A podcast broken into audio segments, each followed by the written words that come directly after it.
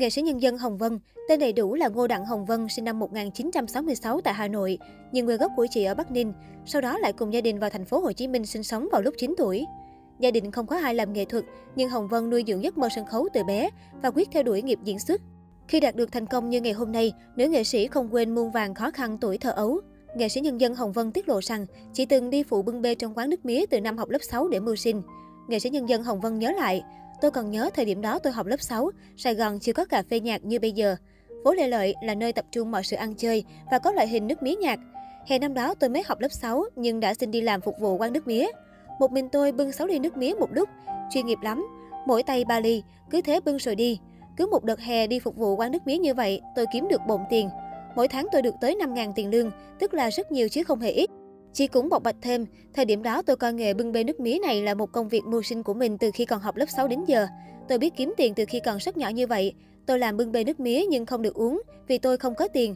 Nhưng tôi đủ kinh nghiệm để biết, cốc nước mía ngon là phải xay đến khi nào bọt nổi lên, có màu vàng, uống vào béo ngậy.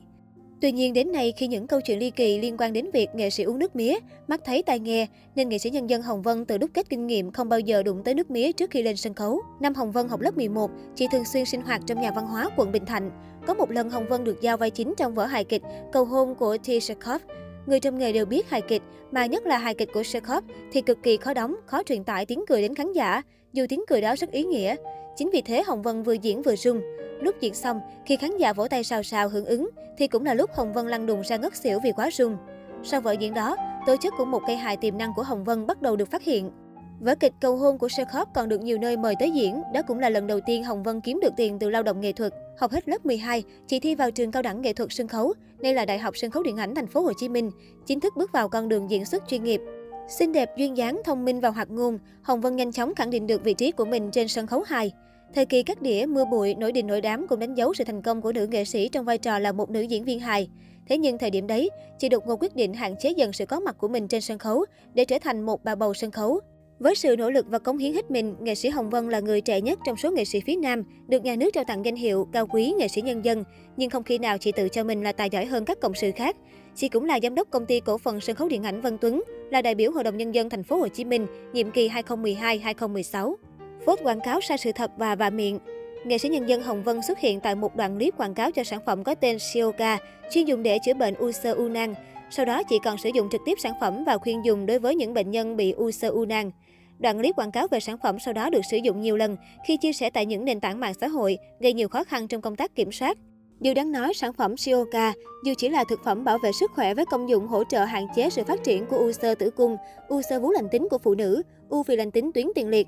Thế nhưng lợi dụng chính lòng tin của người hâm mộ bằng những lời giới thiệu sai sự thật của người nghệ sĩ, sản phẩm được nổ như thuốc điều trị u sơ u nang, trị tiêu u, tăng biến khối u dưới tên gọi Sioka, tiêu u sơ u nang. Liên quan đến sản phẩm này, Cục An toàn Thực phẩm đã đăng tin cảnh báo đến người tiêu dùng về việc sản phẩm thực phẩm bảo vệ sức khỏe Sioka vi phạm quy định của pháp luật về quảng cáo. Sau đó, nghệ sĩ nhân dân Hồng Vân đã lên tiếng về việc quảng cáo sản phẩm bằng một bài viết được đăng tải trên trang Facebook cá nhân. Chị xin lỗi đến khán giả như sau. Là một người của công chúng, Vân xin ghi nhận tất cả những lời nhận xét góp ý của mọi người và sẽ coi đây là bài học đắt giá cho mình. Bản thân Vân sẽ cẩn trọng hơn với những phát ngôn của mình và luôn tự cố gắng nhiều hơn nữa để trở thành một người nghệ sĩ hoàn thiện cả về năng lực và đạo đức làm nghề, xứng đáng với lòng tin của khán giả. Tuy vậy, toàn văn lời xin lỗi từ nghệ sĩ nhân dân Hồng Vân không nhắc đến trách nhiệm với người hâm mộ, chính là những khách hàng đã tin vào lời quảng cáo để mua, sử dụng sản phẩm với mong muốn có thể thoát khỏi bệnh tật. Nhiều netizen vẫn đánh giá chị thiếu chân thành khi các clip quảng cáo đến nay vẫn được lan truyền trên các diễn đàn.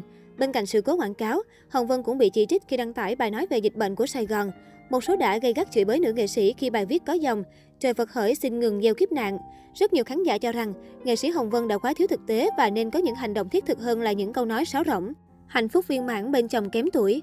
Trước khi có được hạnh phúc như hiện tại bên cạnh ông xã Lê Tuấn Anh, Hồng Vân từng nên duyên với một kiến trúc sư, xây dựng gia đình hạnh phúc với hai con nhỏ. Còn Lê Tuấn Anh trước đó cũng kết hôn với ca sĩ Phương Thảo, vợ nhạc sĩ Ngọc Lễ xe đạp ơi. Tuy nhiên sau một thời gian chung sống, Lê Tuấn Anh đã chia tay Phương Thảo. Hồng Vân dù chung sống bình yên bên chồng là kiến trúc sư, nhưng cuối cùng đó vẫn chưa phải là bến đỗ cuối cùng của chị. Trong một game show, nghệ sĩ Hồng Vân từng chia sẻ, cô và ông xã Lê Tuấn Anh là bạn học chung trường cao đẳng nghệ thuật sân khấu thành phố Hồ Chí Minh. Vốn là cô nàng cá tính mạnh, Hồng Vân thú nhận yêu anh nồng nhiệt. Tuy nhiên khi hiểu nhầm Lê Tuấn Anh, chị cũng chia tay anh một cách quyết đoán. Trải qua sóng gió, Hồng Vân và Lê Tuấn Anh phát hiện ra cả hai vẫn còn duyên nợ và tình cảm cho nhau. Vì thế họ quyết định nối lại tình xưa bằng một đám cưới vào năm 2003.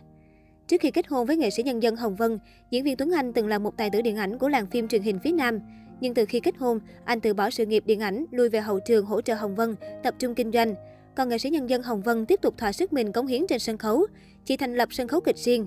Sau 16 năm gắn bó, cặp đôi có một con gái chung và sống hạnh phúc.